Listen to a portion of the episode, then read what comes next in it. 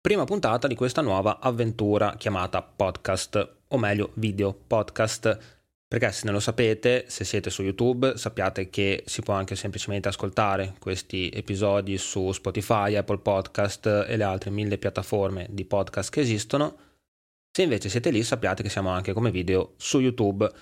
Per tutte le altre informazioni e domande varie vi rimando all'episodio 0 o introduzione che trovate su YouTube, basta andare nella home del canale e c'è la tab podcast, lì c'è la playlist con tutti gli episodi, oppure ovviamente se siete su Spotify e simili, li trovate nella pagina del podcast. Voglio iniziare questa avventura con un discorso che mi fa imbestialire. Ne ho la nausea, ormai non ne posso più di leggere Early Access. Sono due parole che mi fanno salire il nervoso mi, mi mettono ansia e odio nello stesso momento. In realtà i discorsi sono due che voglio fare, perché da una parte abbiamo questi early access, dall'altra invece ci sono le release complete dei giochi, le 1.0 come volete chiamarle, che in realtà fanno pietà, e quelli dovrebbero essere early access, mentre invece gli early access possono essere tutto compresi dei giochi finiti. Infatti questo secondo me è il grosso primo problema, secondo me, che non c'è una vera regolamentazione dell'early access.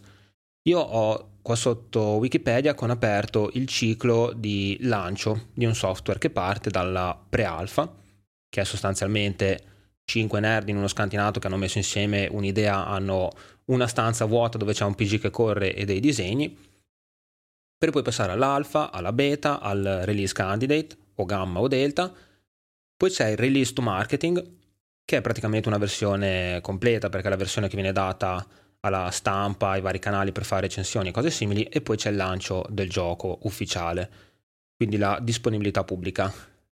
Tutto quello che c'è prima del lancio del gioco, dalla pre-alpha alla RTM, può essere considerato early access. Per assurdo anche il gioco completo può essere considerato, se prendiamo l'esempio di Diablo, alcuni chiamavano early access tipo i 5 giorni, cos'erano 5 giorni, una settimana, che avevi di uh, accesso anticipato al gioco, perché se pagavi un po' di più potevi giocare al gioco prima. Quindi abbiamo letteralmente dai disegni e dall'idea, che dovrebbe essere semplicemente un Kickstarter, al gioco completo. Tutto questo può essere un early access. E il fatto che Steam e compagnia prenderò Steam come esempio, ma perché credo che l'80-90% dei giochi vengono rilasciati su Steam. Non ho i dati sotto, ma credo che chiunque di noi almeno 9 giochi su 10 li prenda su Steam. Reputo abbastanza ridicolo che non venga un attimo regolarizzata la cosa, perché spesso nelle pagine dei giochi non hai dei gameplay, perché ovviamente sono furbi e non ce li mettono, quindi bisogna andare su YouTube a guardare il video del vostro youtuber o streamer eh, di turno per capire un po' come il gioco.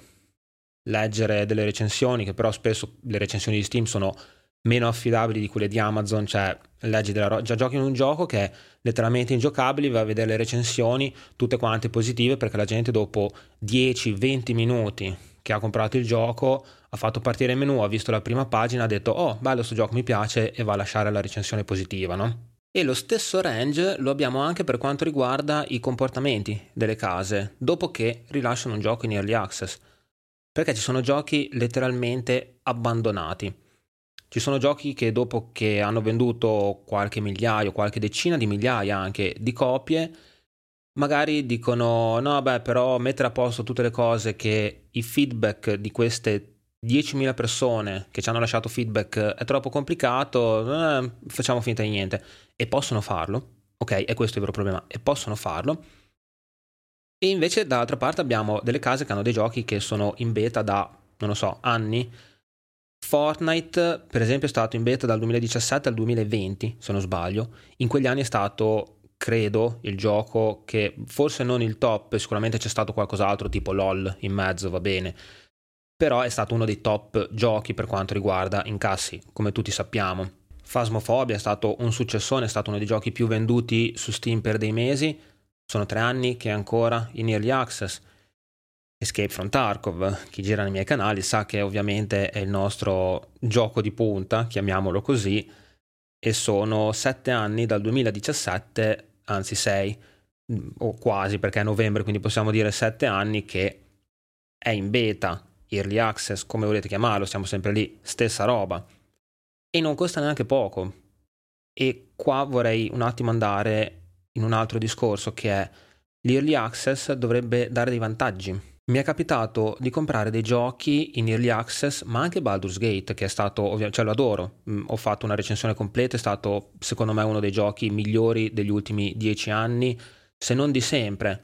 Però perché l'ho dovuto comprare in early access tre anni prima che uscisse allo stesso prezzo a cui l'avete fatto pagare la gente che l'ha comprato adesso. Cioè tutte le volte che mi sono giocato l'atto 1, che vi ho lasciato i feedback, che ho letteralmente lavorato per voi, perché il beta test era un cazzo di lavoro, ok? Dobbiamo ricordarcelo. Non è valso niente. Alla fine potevo aspettare, godermi il gioco completo, prenderlo adesso, quest'estate, allo stesso prezzo e giocarlo. Una qualche tipo di ricompensa dovremmo riceverla perché io sto comprando un prodotto che non è finito, sto sostanzialmente puntando su di voi, sulla casa che sta sviluppando questo gioco. Punto su questo gioco, secondo me verrà fuori un bel gioco, credo in voi e quindi voglio darvi dei soldi prima. Però almeno un, pochino di sconto fatemelo oppure datemi delle skin se ci sono delle microtransazioni, datemi dei fondi nello store del gioco datemi qualcosa, il primo DLC, non fatemi pagare il primo DLC, cose del genere. Invece, nella stragrande maggioranza dei casi non si riceve niente, è semplicemente bella, ok, ci avete dato dei soldi prima e avete lavorato per noi, pagandoci, perché fare i beta tester dovrebbe essere un lavoro, non dovrei pagare io voi per fare da vostro beta tester, siete voi che dovete pagare me, quindi già vi do dei soldi prima, che cazzo, un, un ringraziamento, no? Mi ricordo che quando ero a scuola c'eravamo io e un mio compagno di classe che sognavamo di fare i beta tester perché era il lavoro definitivo, cioè che cazzo me ne frega di andare a fare l'astronauta, il pompiere, il dottore, quando si può fare i beta tester, cioè ti pagano per giocare, cioè tu vai là e ti dicono trovami più bug che puoi nel nostro gioco, figata, 12 ore al giorno a giocare, ti pagano anche, anche perché comunque un qualche tipo di skill serviva per fare i beta test, cioè servirebbe anche adesso, è che adesso usano i numeri, adesso ovviamente hanno tutti sti stronzi come, come me, come noi che gli diamo i soldi per farlo e quindi se 30.000 persone giocano ad un gioco, ovvio che per la legge dei grandi numeri qualcuno qualche bug o qualche problema lo trova. Però all'epoca dovevi essere bravo a cercare di spingere al limite un gioco, a cercare di fare dei salti che magari a nessuno sarebbe mai venuto in mente di fare cose del genere, quindi se trovavi dei bug vuol dire che eri anche bravo. E invece adesso, adesso che prima o poi qualcuno troverà un qualche video su YouTube dove ci trovano i bug del nostro gioco vedrai che esce figurati se, se, se non lo trovano in così tanti. Anche perché all'epoca tra l'altro se un gioco usciva che era pieno di bug eri fottuto. Cioè quel gioco era morto perché per aggiornare un gioco la gente doveva comprare eh, The Game Machine o giochi per il mio computer con dentro il CD con la patch del gioco. Cioè, diciamo che la, la, versione che avevi quando compravi il gioco in negozio era quella a cui giocavi per il resto della tua vita, sostanzialmente. Invece adesso, oh, è uscito Cyberpunk, aspetta che lo installo. Fai partire, ah, ci sono 40 giga di patch compri COD. Eh, oggi è uscito COD, domattina quando lo farò partire, chissà quanti, quante decine di giga di patch dovrò scaricare. Cioè, ormai è la norma. Esce un gioco, sai che finisci di installarlo, nel momento in cui finisci di installarlo, i server si riprendono perché ovviamente all'inizio sono esplosi, dato che bisogna sempre essere connessi a internet e non si riesce mai a giocare al lancio di un gioco. Poi vabbè, io ovviamente facendo principalmente giochi online eh, la soffro un po' di più questa cosa, vedi vari Diablo, New World, eccetera. Però dal momento in cui installo il gioco al momento in cui riesco effettivamente ad entrare su un server, ci sono 10 giga di patch, ok? Che mi fa abbastanza ridere come cosa, anche perché quel gioco probabilmente è stato in early access o qualcuno l'ha provato, per Dio, eh, magari tirate fuori qualche soldo da tornare un po' indietro nel tempo e cercare dei beta tester che sappiano fare il loro lavoro, no? Così non, non dobbiamo sorbirci ste patch al day one.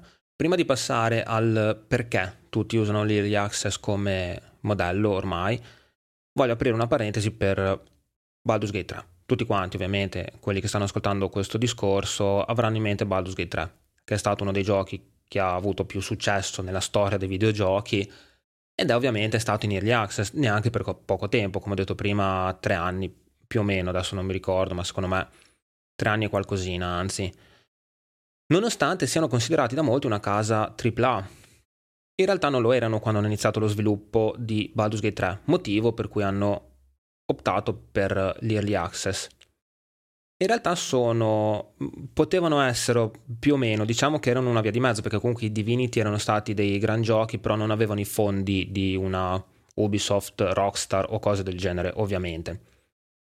Dopo che hanno lanciato l'Early Access, invece ce li avevano perché hanno venduto tante di, di, quelle copie in Early Access che probabilmente avranno soldi per le prossime 5 generazioni. Però vabbè, il punto principale però è che sono privati, la, l'Arian Studio è privata, cioè non, un, non, non si deve rifare da un publisher, non ha nessuno sopra che gli mette pressione, come è successo per Cyberpunk. Il lancio di Cyberpunk è stato un fallimento per quello, perché eh, gli sviluppatori hanno avuto pressione da sopra.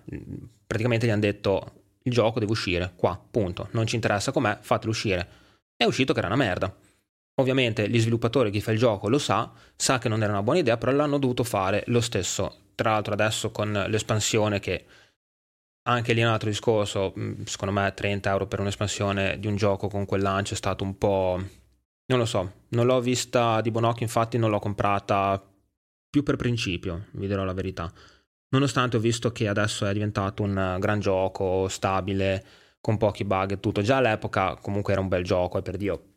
Però da un gioco del genere ci aspettavamo un lancio diverso. Comunque, parlando della Larian, dicevo che non ha nessuno sopra. E quindi hanno potuto lavorare al gioco per tutto il tempo che volevano. Però non avevano i fondi per eh, rimanere aperti e pagare tutte le persone che ci hanno lavorato per tre anni senza passare da Kickstarter o Early Access o cose del genere. E secondo me la gente lo sapeva, la gente sapeva che ci credevano, sapevano già che stavano lavorando a questo progetto con passione, anche perché dopo il lancio dell'Early Access, tempo qualche settimana, qualche mese, tutti avevano sotto la versione, anche se era una prova, di Baldur's Gate e si vedeva con appunto quanta passione e quanta dedizione la, l'Arian Studio ci stava lavorando. E quindi non è stata vista di cattivo occhio se una Ubisoft o Rockstar o EA avessero lanciato un gioco in early access, ovviamente ci sarebbe stata una rivolta perché loro sono veramente dei colossi e hanno soldi in abbondanza. Senza considerare ovviamente che Baldur's Gate è un IP, una, un titolo, un nome che la gente erano solo quei 20 anni che, che si aspettava e hanno avuto pazienza, ci hanno creduto anche per quello, secondo me. Quindi per chi prende Baldur's Gate come esempio nel dire anche le case AAA possono permettersi di fare un early access, no, assolutamente no, non possono e la Larian ha, avuto la transizione da indie, sono ancora tecnicamente indie, però ha avuto la transizione da casa piccola a colosso durante lo sviluppo di Baldur's Gate 3. Secondo me ah, in realtà hanno avuto talmente tanto successo ed è andato talmente tanto bene Baldur's Gate che faranno un early access anche per il prossimo gioco, sarò sincero, e la gente glielo perdonerà. È, questa è la mia previsione per il futuro. Io spero di no, anche perché darebbe il via ad altre ca- case AAA per fare degli early access e, e, quella è veramente la fine. Cioè quando la Ubisoft inizia a, a basarsi sugli early access, lì è veramente la fine dei videogiochi, ok? Quindi io spero che non sia questo il caso, però non lo so, nella mia sfera di cristallo vedo questa cosa. Ma perché tutti usano l'early access come formula per lanciare i propri giochi? Perché sostanzialmente non ha lati negativi. Anche se in realtà ultimamente la gente sta iniziando un po' a sentire puzza di merda quando vede un gioco in early access, quindi questi lati negativi stanno un po' saltando fuori. Però perché non lati negativi? Dicevo, perché intanto hai un modo per sostenere lo sviluppo del gioco. Ovviamente una casa indipendente non ha eh, dei finanziatori dietro, non ha grandi somme di denaro e mettiamo che un gruppo di 5-10 persone dice ok facciamo questo gioco, ci mettiamo due anni a farlo, in quei due anni deve mangiare, deve pagare l'affitto. Ovviamente i soldi dell'early access servirebbero a quello, praticamente per dare uno stipendio a chi lavora a quel gioco e gli permettete di portare a termine quel gioco. E poi abbiamo i beta tester gratis, come dicevo prima, anzi neanche gratis, che ti pagano loro per testare il tuo gioco, quindi ricevi feedback e magari invece di lavorare tre mesi ad una feature che dici ah figata secondo me sta roba piacerà tantissimo a tutti quanti vedi che fa schifo a tutti dici ok non lavoriamo più a questa cosa che è una bellissima cosa secondo me. Cioè il rapporto sincero fra gente che gioca che dà feedback e chi sviluppa un gioco che ascolta quei feedback e modifica il gioco di conseguenza cioè è, è una cosa bellissima il problema è che nella maggior parte dei casi non è così. Perché come dicevo prima, nella maggior parte dei casi la gente lancia un gioco in early access perché poi può fare quello che gli pare sostanzialmente. Ha un gioco fatto a metà, dice vabbè mettiamolo su Steam, vediamo cosa succede e al massimo se vediamo che è una merda abbandoniamo il progetto e passiamo al prossimo. Altra cosa è che possono lanciarlo molto più in fretta perché ovviamente, come dicevo prima, mettiamo che abbiamo detto ci mettiamo due anni a finire questo gioco però stiamo facendo una copia di Phasmophobia e Phasmophobia è adesso che sta andando. Ok, questo è il momento in cui sta andando. Se noi lanciamo il gioco fra due anni, magari è già troppo tardi, c'è già il trend, il genere dopo. Se noi lo lanciamo fra sei mesi in early access, invece, facciamo su un botto di soldi perché tutti giocano a Phasmophobia e quindi il nostro gioco è sostanzialmente una copia o comunque nello stesso genere e, quindi e, grazie al cazzo facciamo più soldi più in fretta, cioè chi è che non vorrebbe farlo, no? Stessa cosa quando è uscito PUBG, cioè nei, man, nell'anno, due anni dopo, solo dei Battle Royale, siamo stati invasi da Battle Royale, Il, l'80% dei giochi che uscivano su Steam erano dei Battle Royale, ok? Tutti in Early Access, tutti delle copie di PUBG, tutti morti, non ce n'è stato mezzo che sia salvato, oltre ovviamente ad Apex che casualmente non è stata una copia di, di PUBG. Quindi il poter lanciare il gioco prima, nel momento di hype di, di quel genere, di quel trend, cose del genere, è ovviamente un vantaggio non da poco. In più si possono trovare anche sponsor, investitori, un, un, distributore. Ci sono tanti giochi che hanno iniziato come un early access, un po' buttato lì a caso da una casa indie. È arrivato qualcuno e ha detto: Guarda, ti do 10 milioni, adesso è tutto mio, finite il gioco e vi pago tot il gioco diventa mio. Ci sono stati dei casi così, un po' marginalmente anche Scam è stato comprato adesso, poi vabbè, non sembra sia cambiato troppo e sta comunque andando avanti sempre alla stessa maniera, non sembra che sia stato influenzato troppo da questa cosa.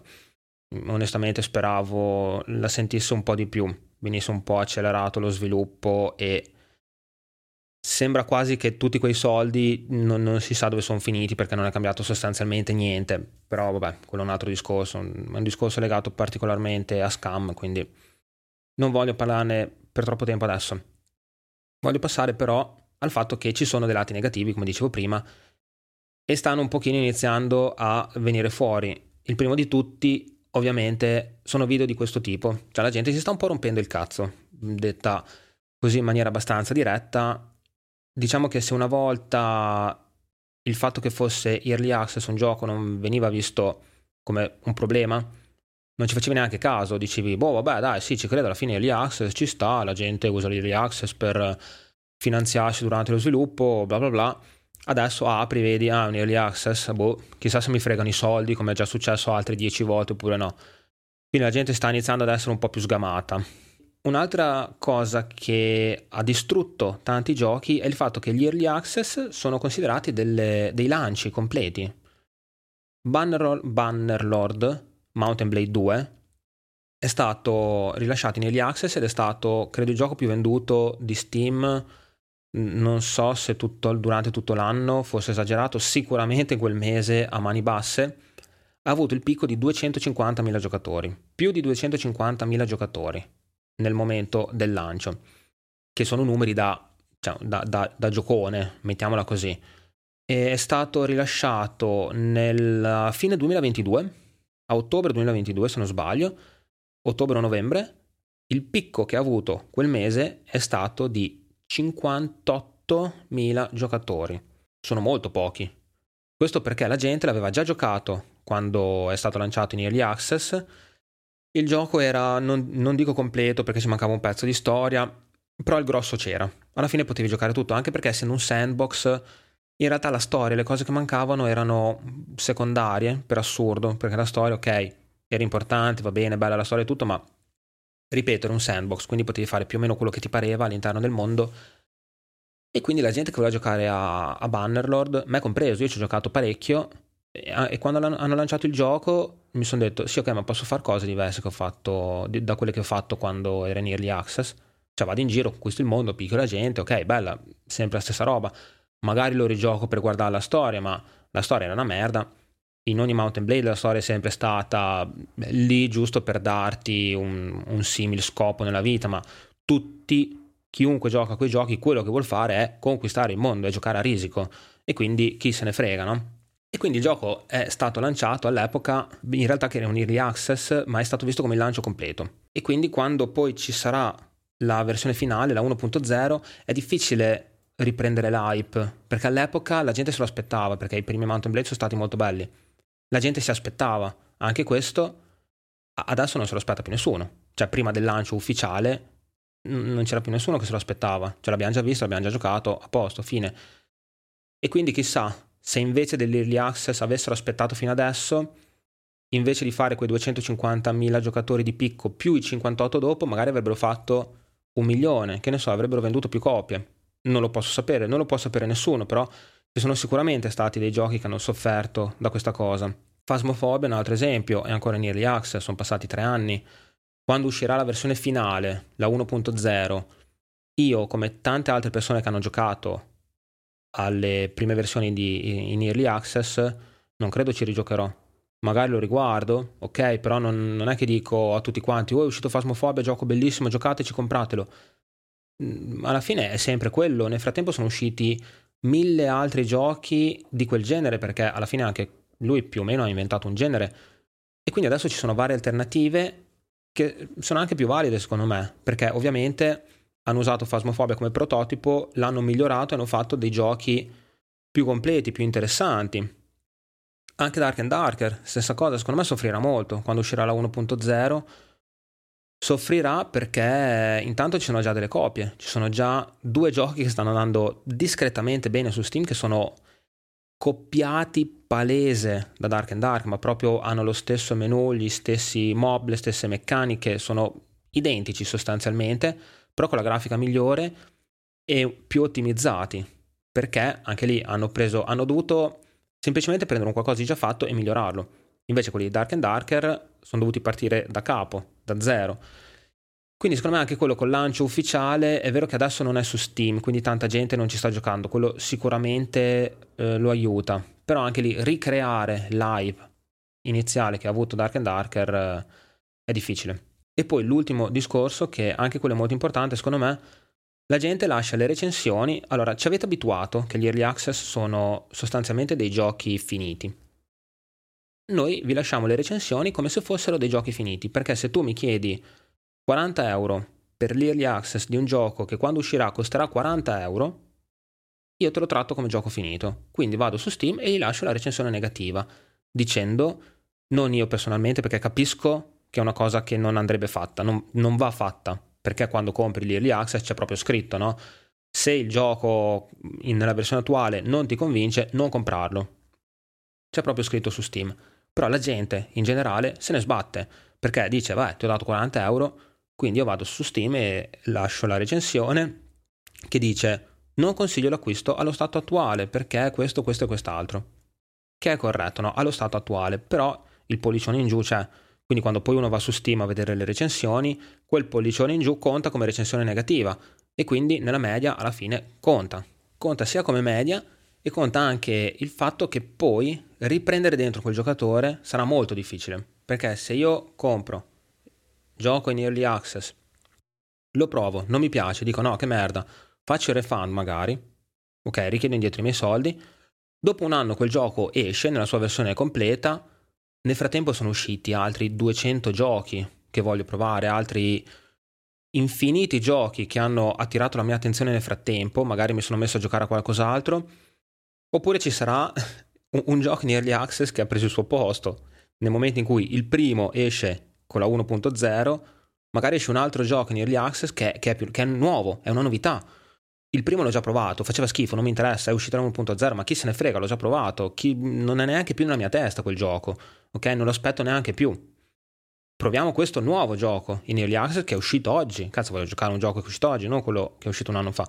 Quindi riprendersi dentro tutti questi giocatori è difficile. E tutti questi giocatori sono giocatori che non consigliano il tuo gioco ai loro amici. Se invece di farlo uscire in Early Access un anno prima avessi aspettato e avessi lanciato un gioco nella, in una versione migliore, magari quel giocatore avrebbe detto al suo amico: Ah, dai, compriamolo, è figo, ci ho giocato un po', non è male. E quindi alla fine ti sei tirato da solo la zappa sui piedi. Tutto questo per dire che il concetto di early access è un bellissimo concetto, ripeto, è veramente la perfezione secondo me il fatto che sviluppatore mi dà un gioco a un po' meno, mi dà qualche vantaggio perché lo supporto mentre lo sta sviluppando. Io ho il Discord dove vado a dirgli no guarda sta cosa secondo me non va bene, quest'altra cosa non va bene, lui mette a posto il gioco e poi alla fine mi dà un gioco valido che vale la pena di comprare. Questa è una cosa bellissima. Il problema è che le mele marce, chiamiamole così, ma poi non è neanche quello, è chi un po' sfrutta il sistema, come si dice in inglese, lanci delle secchiate di merda al muro e guardi cosa si appiccica. Che, che cosa vuol dire? Che è una bellissima scena. Che cosa vuol dire? Che di giochi in early access io ne, ne, lancio 20 all'anno, ne faccio uno al mese, la mia casa ne fa uno al mese, chi se ne frega. Uno di quelli diventerà un successo, tutti gli altri, ma sti cazzi, ci hanno dato tot soldi in early access le persone, però non è piaciuto il gioco, chi se ne frega, non è che lo metto a posto, lo abbandono lì, non me ne frega più niente, puntiamo a quello che ha avuto successo, andiamo avanti con quello perché poi basta un gioco che ha successo, anche perché poi una volta che è quel gioco che ha avuto successo quando fai i prossimi puoi dire, ah ma noi siamo quelli che abbiamo fatto quel gioco. Quindi trovi sia chi ti dà soldi come eh, finanziamenti, come investitori, sia i giocatori dicono, ah sono quelli che hanno fatto quel gioco, aspetta, allora hanno fatto un bel gioco, mi fido e compro anche i giochi che fanno dopo. Per colpa di, di, questo sistema, chi invece vuole usare l'early access in maniera corretta, tipo Vampire Survivor, che è un gioco da 5 euro, un cazzo di gioco da 5 euro che anche quello ha avuto un successo della Madonna, dopo cos'è neanche un anno, dopo un anno secondo me perché è uscito da poco in versione ufficiale, appunto sono passati dall'early access alla versione finale. E quello è, cioè, è, è come dovrebbe essere. E, e, dovrebbe essere stato così anche per Fasmo. Cioè Fasmo dopo un anno e mezzo, massimo due, con tutti i soldi che ha fatto, doveva darci la versione ufficiale e iniziare a lavorare il gioco dopo. Valheim, per quanto sia stato il gioco uno dei giochi più belli che ho provato veramente anche lui negli ultimi dieci anni, cioè mi sono divertito alla morte, secondo me è un capolavoro. Quanto cazzo sono lenti a sviluppare quel gioco, madonna mia, cosa ci vuole?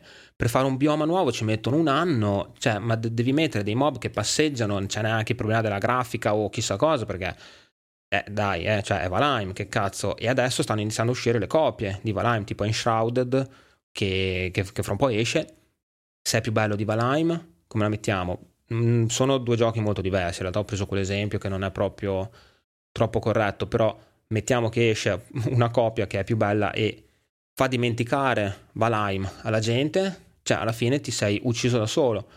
Ucciso fra virgolette perché hanno fatto tanti di quei soldi anche loro che sono a posto per generazioni perché ha venduto talmente tanto Valheim, quindi forse per quello, adesso che ci penso, forse hanno fatto talmente tanti soldi che non non se ne preoccupano più tanto di quella cosa. Cioè, qualunque cosa succede, anche se domani chiudono la loro casa, eh, la casa di sviluppo, non casa loro, sono a posto, perché tanto hanno fatto tanti di quei soldi che chi se ne frega. E mi piacerebbe non comprare più giochi in early access, tranne quelli, mm, il caso a parte che esce ogni tanto, che ci credo, tipo Valheim l'ho comprato dopo un po' perché effettivamente evito di comprare giochi che sono molto indietro adesso perché mi sono un po' rotto i cazzo di questa cosa. Però Valheim l'ho visto, l'ho visto giocato, ho detto no ok, sembra veramente una figata e anche allo stato attuale sembra divertente. Stessa identica cosa di, di Fasmo. Quelli che ho comprato prima che uscissero invece, per esempio, sono stati Mountain Blade, che a tornare indietro avrei evitato, perché avrei aspettato la versione finale che è uscita appunto eh, a fine 2022, invece l'ho comprato a inizio 2020, quando è entrato in Early Access me lo sarei goduto di più perché adesso la versione finale non l'ho praticamente giocata perché l'ho iniziato ho detto sì vabbè ma cioè, sto facendo le stesse identiche cose non c'ho voglia adesso mm, l'ho già fatta sta roba. Baldur's Gate 3 che ripeto è schizzato istantaneamente fra i miei giochi preferiti mi stanno veramente in culo perché eh, il discorso di prima cioè mi hanno chiesto 60 euro Io credevo fosse tipo un annetto dal lancio, ho detto vabbè dai lo concast Baldur's Gate 3, poi anche lì sono stato una scimmia, ho letto Baldur's Gate 3 e stavo già, stavo già inserendo i dati della carta, cioè proprio diretto, perché i primi due Baldur's Gate sono in, insieme al 3 fra i miei giochi preferiti. Baldur's Gate 2 è in assoluto il mio gioco preferito, quindi ho letto Baldur's Gate 3 e ho swipato la carta, no?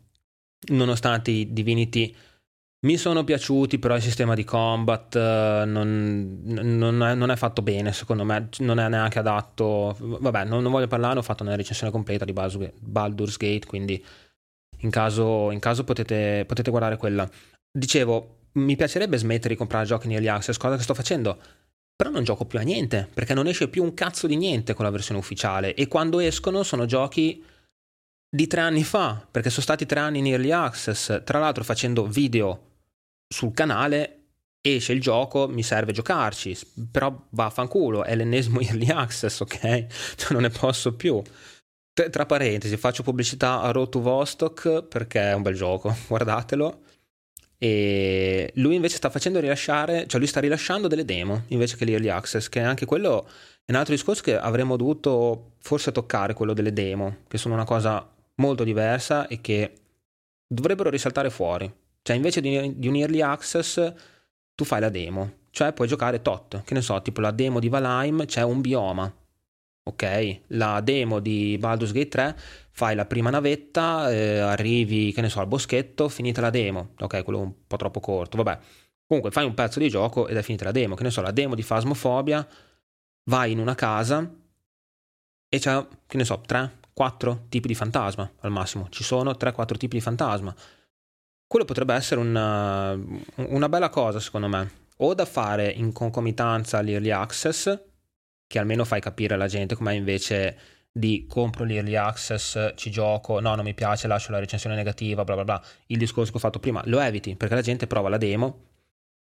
A chi gioca solo la demo non lasci, non fai lasciare la recensione su Steam, come invece succede con l'early access, perché se io compro un gioco in early access, ci gioco 20 minuti, beh, è una merda, posso lasciare la recensione su Steam e allora non ha molto senso. Invece se gioco solo la demo non mi fai lasciare la recensione, la fai lasciare solo a chi ha giocato eh, per tot al gioco, che credo sia così in realtà, adesso non mi ricordo per quanto devi giocare su Steam, però vabbè, ci siamo capiti.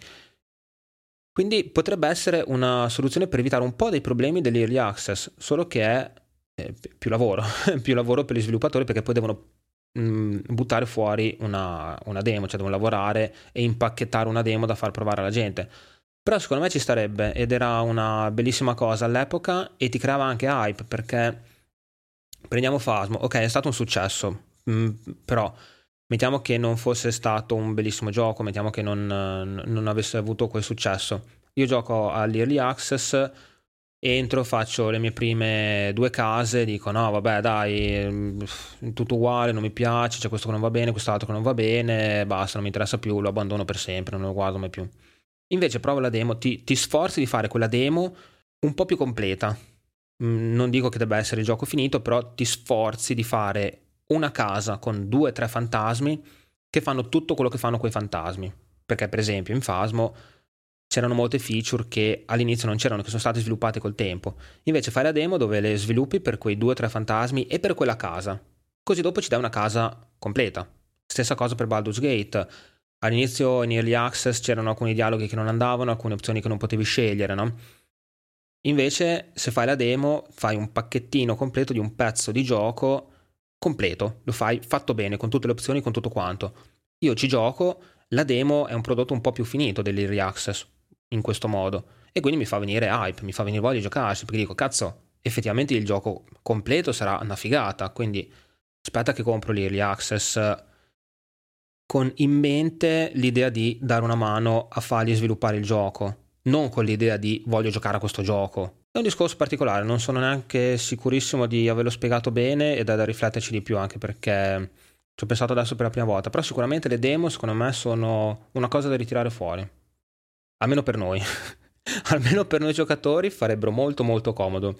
Non so per gli sviluppatori, forse per loro un po' meno, però e cerchiamo di tirare acqua al nostro mulino anche perché la situazione attuale è che noi siamo piegati 90 e, e loro sono sempre dietro quindi non lo so un, un po' più di potere ai videogiocatori dovrebbe tornare E voi direte, il potere dei videogiocatori ce l'avrebbero, basta smettere di comprare eh, gli early access.